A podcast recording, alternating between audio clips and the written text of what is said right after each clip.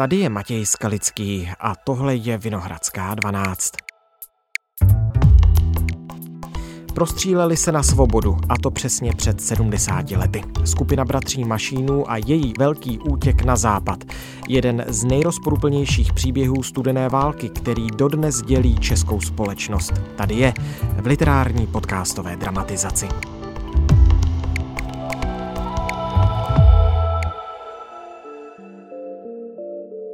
Dnes je úterý 3. října. 70 let naspět se vracíme spolu s historikem Filozofické fakulty Univerzity Karlovy Michalem Stehlíkem.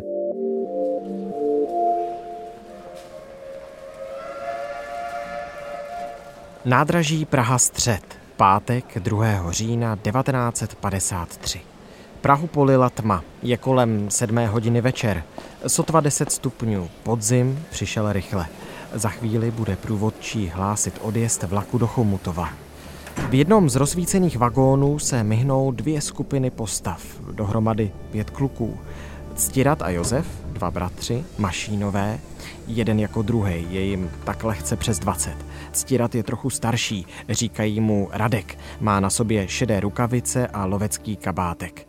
Mladší Pepa, ten má lesklý černý kabát a modrou rádiovku. Třetí klučina je Milan, prý Paumer. Vagónem prochází ve vojenské uniformě, jako by ještě včera trčel kdesi v turčanském svatém Martině v kasárnách. Čtvrtý, ten v kožené bundě, to je Zbyňa Janata. Pátý je nejstarší, Vašek Švéda. Tomu už je přes 30, však se mu taky rýsují pěkné kouty, které teď ale schovává pod čepicí. Kamarádi jdou na lehko, na to, že je čeká nebezpečná cesta na severozápad, si toho sebou moc nezabalili. Mnoho toho vlastně nebylo. Byli ozbrojeni, to je první věc, měli prostě zbraně, ať už španělskou pistoli, případně policejní pistoli Čezetu. Měli mapu Berlína, vytrženou z časopisu. Měli kompas, což bylo velmi důležité, protože znali třeba příběhy, kdy lidé překročí hranici a pak se ztratí a vrátí se vlastně zpátky do Československa. A nakonec ještě chloroform na eh, případné omráčení či omamování nepřítele. Taky si do aktovek přibalili jídlo, špek, mléko, suchý salám. Zbyňa i Václav ti mají sebou samozřejmě cigarety. Pepa si do česko-německého slovníku taky schoval fotku táty Mašína, hrdiny druhého odboje.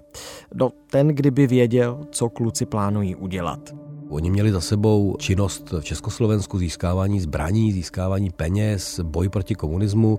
Do toho hrálo roli i to, že jeden z bratrů Mašínu se dokonce ocitl ve vězení. V roce 1952 byť byl na amnestii, v roce 53 propuštěn po několika měsících, ale oni se vlastně chtěli přidat k armádě nebo odboji v zahraničí vůči komunismu. Je tam trošku cítit to, jestli vůbec jako vnímali nebo nevnímali realisticky tu mezinárodní situaci. Prostě chtěli bojovat proti komunismu a uvnitř Československa to považovali už za nemožné. No a tak tu teď stojí v chodbičce naproti kupé dvě skupinky mladíků. Každý má jednu ruku v kapse na zbrani a navzájem se kryjí proti případné kontrole a šacování. Míří vlakem na severozápad za svobodou.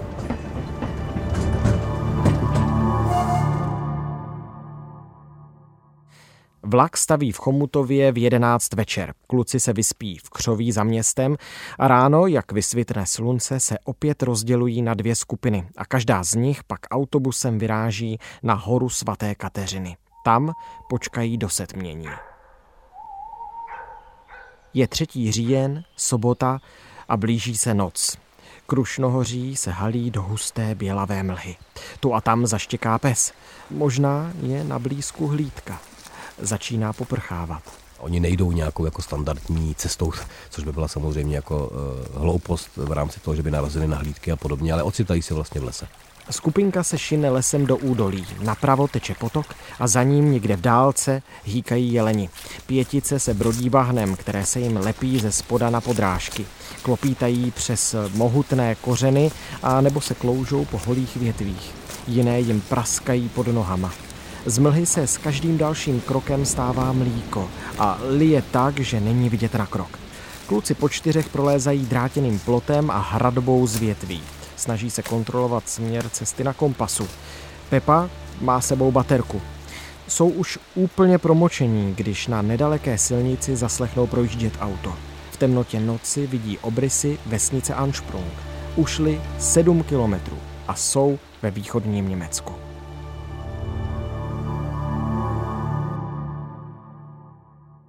Několik říjnových dní kamarádi procházeli kolem silnic a vsí, tábořili v lese a pili vodu z mokrých listů. Sněžilo a oni hladověli. Rozhodli se tedy konat.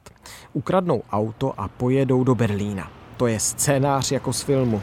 Pepa a Václav proto teď postávají na silnici 101 na dohled od vesnice Menchenfrei. Přijíždí zelený vojenský Volkswagen. Kluci na řidiče míří pistolí, ten ale zůstává pořád za volantem. Nikam se nehne. Radkovi to tedy nedá, přiběhne, zařve ven, vytáhne doktora z Volkswagenu a vleče ho do nedalekého lesíka. Tam ho omámí chloroformem a sváže. V tu chvíli už musí jeho přátelé startovat auto. Za chvíli už budou všichni v suchu v Berlíně. Všechno to v ten protivný chladný říjen vypadá najednou až moc růžově tam dojde prostě k jedné z mnoha takových jako dramatických situací nebo přesmyků, kdy ten lékař, který je někde v lese svázaný, má u sebe klíče, oni to zjistí až u auta, chtějí se tam vracet, narazí na cyklistu a Zbyněk Janata trošku spanikaří a vystřelí do vzduchu barovně ale tím je možná překročena taková jako hranice, kdy se o nich začne vědět. Co do vzduchu, ale že jsou vůbec ochotní vytáhnout zbraň na lidi. Teď kluci prchají se čím síly stačí. Škoda aktovek. Už přišli o pistoli, to když Milan spadl při přechodu hranice do zabahněné jámy a teď tedy nechali u silnice za cestářskou boudou v bagáži kompas a další věci. Jsou promočení na kost. Jen Milan se směje, má svou aktovku pořád sebou, takže svléká zelenou uniformu a zapíná si suché dvouřadé sako. Kurva převlečená za kamaráda, utahují si z něj kluci. No jo, jenže eh, co teď dál?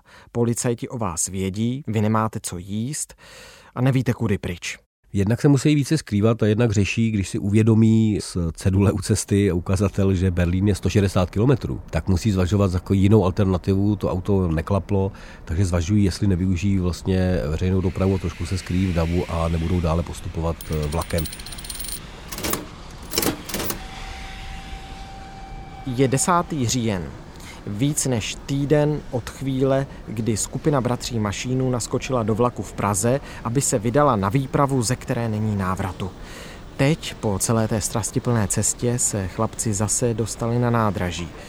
Tentokrát už ale ve východním Německu, ve městečku Elsterwerda, zhruba někde mezi Drážďany a Lipskem. Jsou dvě ráno, Pepa, Zbyňa, Radek a Milan a Václav uhání po kolejích do vesničky Ukro pak už je to do Berlína jen 100 kilometrů. Pravda, když Václav kupoval pět lístků, tak pokladní to bylo trochu divné. Možná jí byla podezřelá i ta lámaná Němčina. Ale co už, pětice je ve vlaku a kodrcá se na sever. Čtvrtá ráno. Tma jak v pytli. Jen tlumené žluté světlo z pár kandelábrů. Ta záře za okny uhánějícího vlaku sílí s tím, jak se souprava blíží k vesnici Ukro. Brzdy zlověstně ví, vlak zastavuje. Na nástupišti vyčkávají příslušníci VOPO. VOPO je vlastně, jsou bezpečnostní orgány NDR, řekli bychom zbor národní bezpečnosti v našich poměrech. Prostě Fox, policaj, pár příslušníků na peronu, jakoby na něco čekali, nebo na někoho. Pepa varuje Václava. Něco tu nehraje. Oni se sice chtějí vmísit mezi dělníky, ale ta místní policie VOPO kontroluje každého, to znamená doklady a tak dále. Dokonce Václav Švéda se snaží s nimi komunikovat ve smyslu, že je dělník a doklady má jinde a má je doma. A pak se strhne Mela. Ruce vzhůru, řvou policisté na chlapce a ti se stačí sotva jeden na druhého otočit a zvednout ruce do vzduchu. Práskla je určitě ta pokladní Felsterverdě, no jasně, ale není čas se vracet myšlenkami zpátky. Starší strážník sráží Radka na lavici. Padne rána. Jeden z policajtů se kácí k zemi a prýští z něj krev. To Radek stihl sáhnout do kapsy pro svou P38 a zmáčknout spoušť. Bouchačku už má v ruce i Pepa a do policajtů pálí jednu ránu za druhou.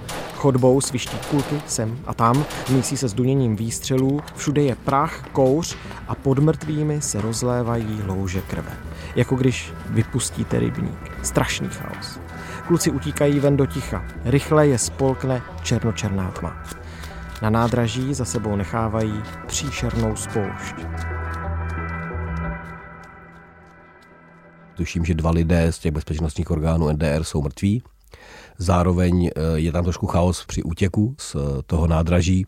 Nikdo z té pětice není zraněn ještě, což je docela zajímavé, protože ten příběh má spoustu neuvěřitelností. Ale Zbyněk na to se oddělí, utíká jiným směrem a skupina těch čtyř bylých si vlastně vyhodnotí, že když jsou všude příslušníci v opože, je vlastně hloupost se pro něj vracet a nějakým způsobem ho hledat. On se dostává eh, potom do vedlejší vesnice Pelkvic, asi tři kilometry od toho nádraží, Ukro, ale už ten den je tam zatčen při té pátrací akci, takže ta skupina velmi brzy po té akci v Ukru přichází od toho jednoho člena a už jsou jenom čtyři. A ti čtyři Čechoslováci vzali nohy na ramena a prchají co nejdál od nádraží v Ukru, přes pole a lesy zalité raní mlhou. Hlavou jim prolétávají obrázky z nádraží. Nebáli se střílet? Neváhali. Ostatně nebylo to poprvé, kdy na někoho vypálili. Tak uh, oni mají tu zkušenost uh, už uh, z Československa, ať už je to prostě akce, kdy se snažili získávat zbraně nebo přepadli poštovní vůz. Ne vždycky u toho byli všichni samozřejmě, ale tady si musíme úplně jasně říct, že oni prostě neváhají.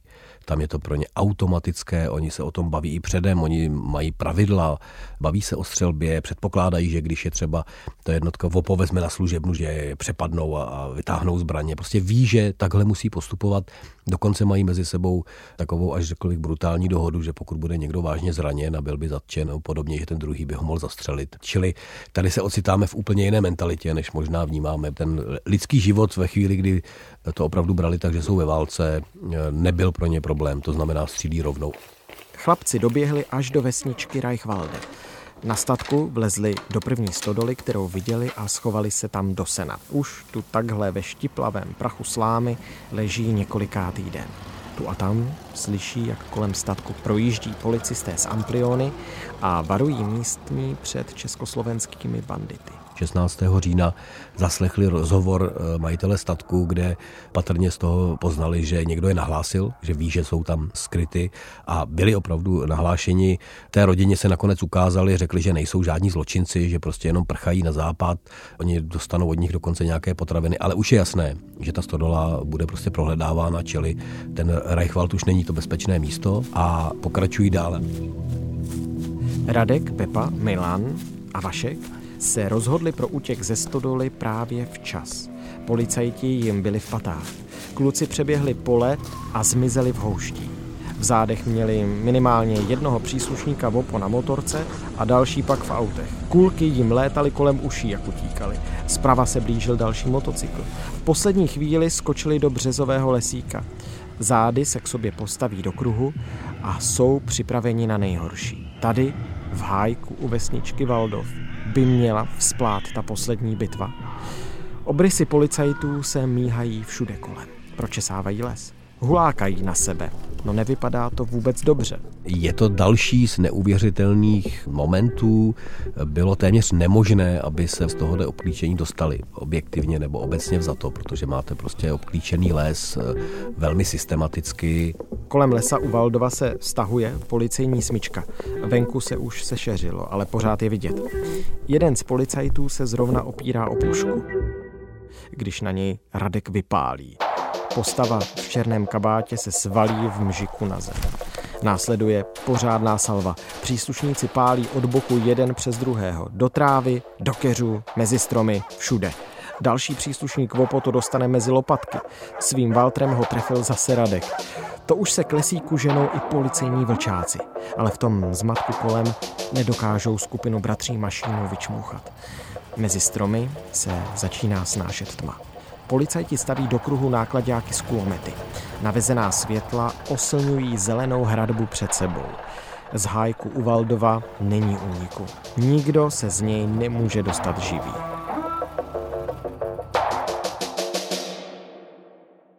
Václav to prý koupil. Do ruky. Plazí se k němu Milan. No, vypadá to bledě. Ale jestli se nepokusí čtveřice útěk teď, tak už nikdy. Blížící se ráno hraje do karet policajtům. Pod rouškou tmy nejsou kamarádi vidět, ale Jak se rozední, tak oni jistě přijdou o život. Radek zavelí teď a kluci se vydají na poslední velký útěk jdou v podstatě jako proti zdi, vědomě, že buď proběhnou, nebo budou definitivně nalezeni, protože jsou obklíčeni. Takže proběhnou kolem aut a zkusmo na ně jednu, dvě rány vypálí. Strhne se obrovská vřava. Václav škobrtá přes pole a Radek se sotva vleče. Za skupinou mašínu se ozývá kulometrá palba a startují motory nákladáků. Oni prostě běhnou na pole, opětují plavbu, kličkují, je to opravdu jako z nějakého westernu téměř, eh, jako ne- nemožné, že by to přežili. Kluci potom poli uhání jako zajíci. Z posledních sil pak doběhnou do protějšího lesa. Václav hned za prvními stromy padá k zemi. Už nemůže. Tak mu navrhují, že ho střelí. Však je to lepší než kriminál. Jenže on, zraněný, odmítá, protože věří na zázrak. Ten problém asi nebyl jenom ten průstřel, ale ztráta krve ta se zase vraťme do té reality, prostě jste druhý týden na útěku v nějakém zdravotním stavu, eh, ztrácíte krev ještě ve chvíli, kdy víte, že musíte podat mimořádný fyzický výkon, abyste prostě šli, šli dál. To proběhnutí se podaří, ovšem s tím, že tady jsme u toho Václava Švédy, který už eh, nemá energii, aby pokračoval vlastně dál, pro něj ta cesta v tom dalším lese končí, oni mu nechají nějaké peníze, dají mu dokonce zbraň a on tedy prosí, což je takové velmi silné, asi ten moment, kdy je prosí, aby nezapomněli na jeho manželku a na jeho dvě děti. Kluci v ten moment mají slzy v očích. Václavovi dají pusu na čelo a prchají dál. Ze sláblého muže najdou policajti na pokraji smrti.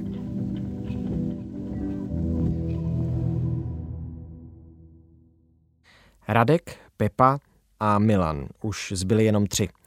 Mašíni a ten třetí, jak se Paumer lidem představoval. O osudu Zbyni a Václava nemají v tu chvíli ani ponětí. Jsou na cestě už přes dva týdny. Je chladný říjen, je jim zima, jsou promočení, jsou vyčerpaní. Zabili několik německých policistů a v patách jsou jim tisíce příslušníků Volkspolizei a rudé armády. Do západního Berlína je to už jen pár desítek kilometrů.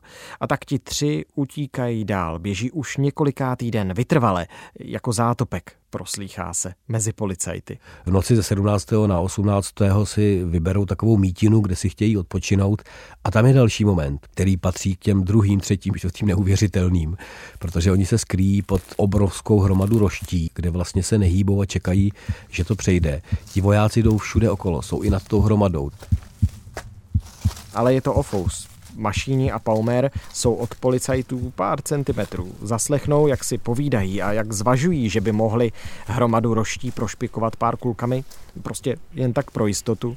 Dokonce slyší jako nějakou špatnou češtinu, jako filesté a podobně, ale je to takový jako pokus.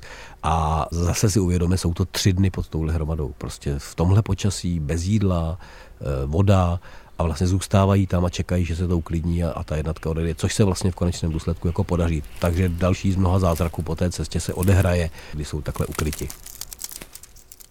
Policajti jsou pryč. Nejlepší ale bude se na pár dní někam pořádně schovat, než bude cesta na Berlín volná. A tak trojice zamíří k nejbližší vesnici. Tam nachází skrýš ve stodole u jednoho z domků. Tak se schovají na seně a zůstanou tam snad týden. Ujídají místní rodince tu kompot, tu povidla a nabírají postupně sílu. Jenže kdo chce moc, toho snadno chytí. Když jednoho dne vyrazí domácí proseno, nestihne se trojice kamarádů schovat. Jejich úkryt je prozrazen. Přesto asi po 150. mají nakonec neuvěřitelné štěstí. Místní totiž s komunisty prý moc nepečou. Co víc, poradí jim, jak se do Berlína dostat nejsnás. Že prý vlakem a že prý tím, který veze brambory. A ještě jim ukážou cestu k trati. Železniční podjezd berlínského dálničního okruhu u Rangsdorfu za hodinu a čtvrt bude půlnoc, 1. listopadu. Kluci jsou už měsíc na cestě a teď se posunuli zase o něco blíž americkému sektoru. Kousek jeli vlakem, kousek šli pěšky. Radek a Milan prošli pod mostem a přímo před nimi se teď ve tmě u lesa rýsuje taková malá boudička. Pepa byl zrovna na obhlídce, tak to ti dva chtěli risknout a jít se podívat sami. V tu Radka oslepilo světlo baterky. Kdo je tam? Ruce vzhůru, ozve se. Teď to tedy jde ráz na ráz. Radek tasí pistoli, jenže ho zradí kohoutek. Mladičký příslušník VOPO v černé pláštěnce má v tu chvíli Čechoslováky jako na dlani. Jenže udělá tu nejméně očekávanou věc. Zalekne se, klekne si a prosí o život. Asi ví, s kým má tu čest. Jenže prásk, nebe ozáří světlice. Blíží se další. To už přiběhne i Pepa a s Milanem a Radkem se dají znovu na úprk, k lesu a pronásleduje je salva ze samopalu. A v tenhle moment je zraněn Milan Paumer do břicha. A zdálo by se, že vlastně už i pro něj to bude konečná, což naštěstí není. Tam se ocitáme opravdu už v hodinách šance dojet do Berlína. Ale zase je to prostě nějaká obrovská komplikace. No Milan má díru v břiše na dva články prstu. Je úplně vyřízený, sotva se vleče. Chtělo by to ještě trochu štěstí, už jen malou poslední pomoc. Až najednou, přímo před prchající trojicí, se objeví násep se zábradlím. Stanice u města Dálevic. Blíží se vlak. Záchrana. Oni nakonec na ten vlak naskočí, všichni tři, a dostávají se vlastně až na hranici Berlína, kdy zase je to ale problém, kdy nic není úplně jednoduché, protože ten vlak zpomaluje, na nástupišti si všimnou spousty vlastně policistů, to znamená mašín s paumerem se skočí, aby se dostali jinudy, zatímco stírat mašin zůstane skrytý u podvozku, zvolí každý vlastně jinou cestu. Málo. Poslední zastávka před americkým sektorem. Kolik? Tak může být. Už je určitě po půlnoci. Pepa přidržuje zraněného Milana. Oba se vzdalují od nádraží, když je zase vyhmátnou příslušníci VOPO. Spustí střelbu. Radek to všechno pozoruje z úkrytu na podvozku vagónu. Za chvíli se s ním vlak zase rozjede. Milan s Pepou utíkají, ozve se střelba a Milan to opět dostane, tentokrát do ruky, ale Pepa ho táhne dál. Cíl je totiž už blízko. Proběhnou kolem sovětských ubikací až do čtvrtí Lichtenráde. Zastaví je až vysoký drátěný plot a velká cedule. Rusky, anglicky, francouzsky a německy je na ní napsáno Přicházíte do amerického sektoru Berlína.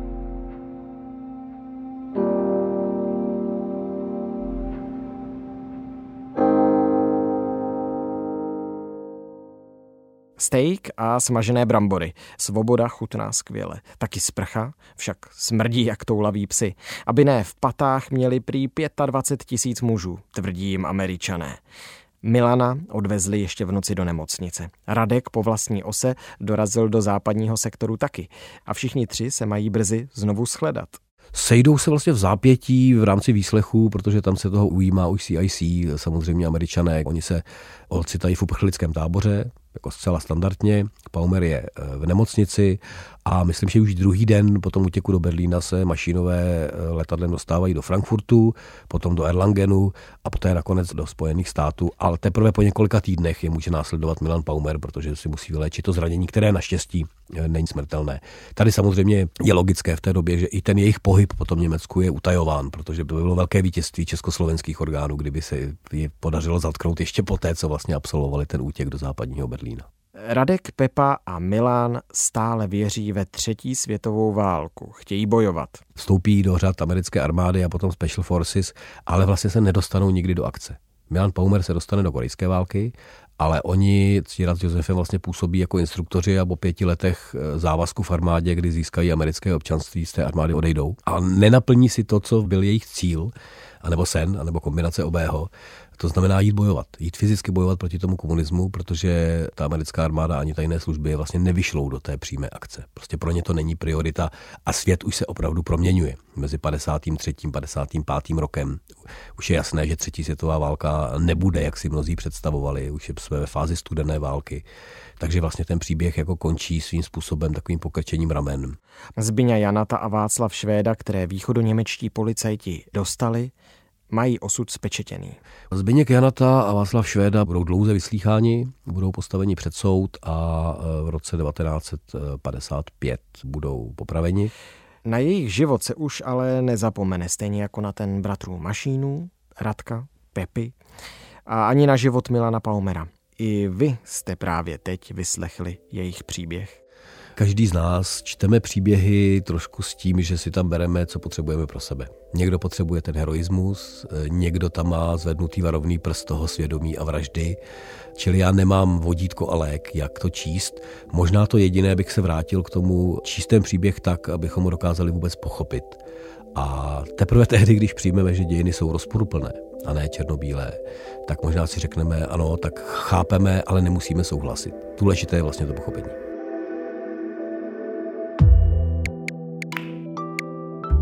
Tohle už je všechno z Vinohradské 12, z pravodajského podcastu Českého rozhlasu.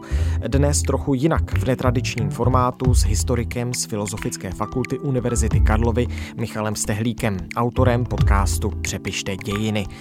Vyprávěli jsme velký příběh útěku skupiny Bratří Mašínů. Na podcastu spolupracovali Kristýna Vašíčková, Damiana Smetanová, Zuzana Marková a Tea Veseláková.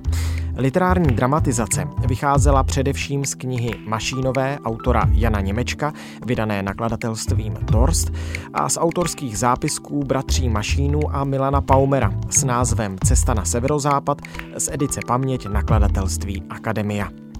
Pokud se chcete o mašínech dozvědět víc, tak doporučuji celý říjen poslouchat Český rozhlas Plus. Moji kolegové připravili cyklus pořadů, který se bude věnovat i tragickým osudům příbuzných členů skupin nebo těm, kteří akce bratří mašínů nepřežili. Ten cyklus se jmenuje Mašíni a spol. Hrdinové nebo zločinci. Z Vinohradské 12 je to teď už úplně všechno. Naslyšenou zítra.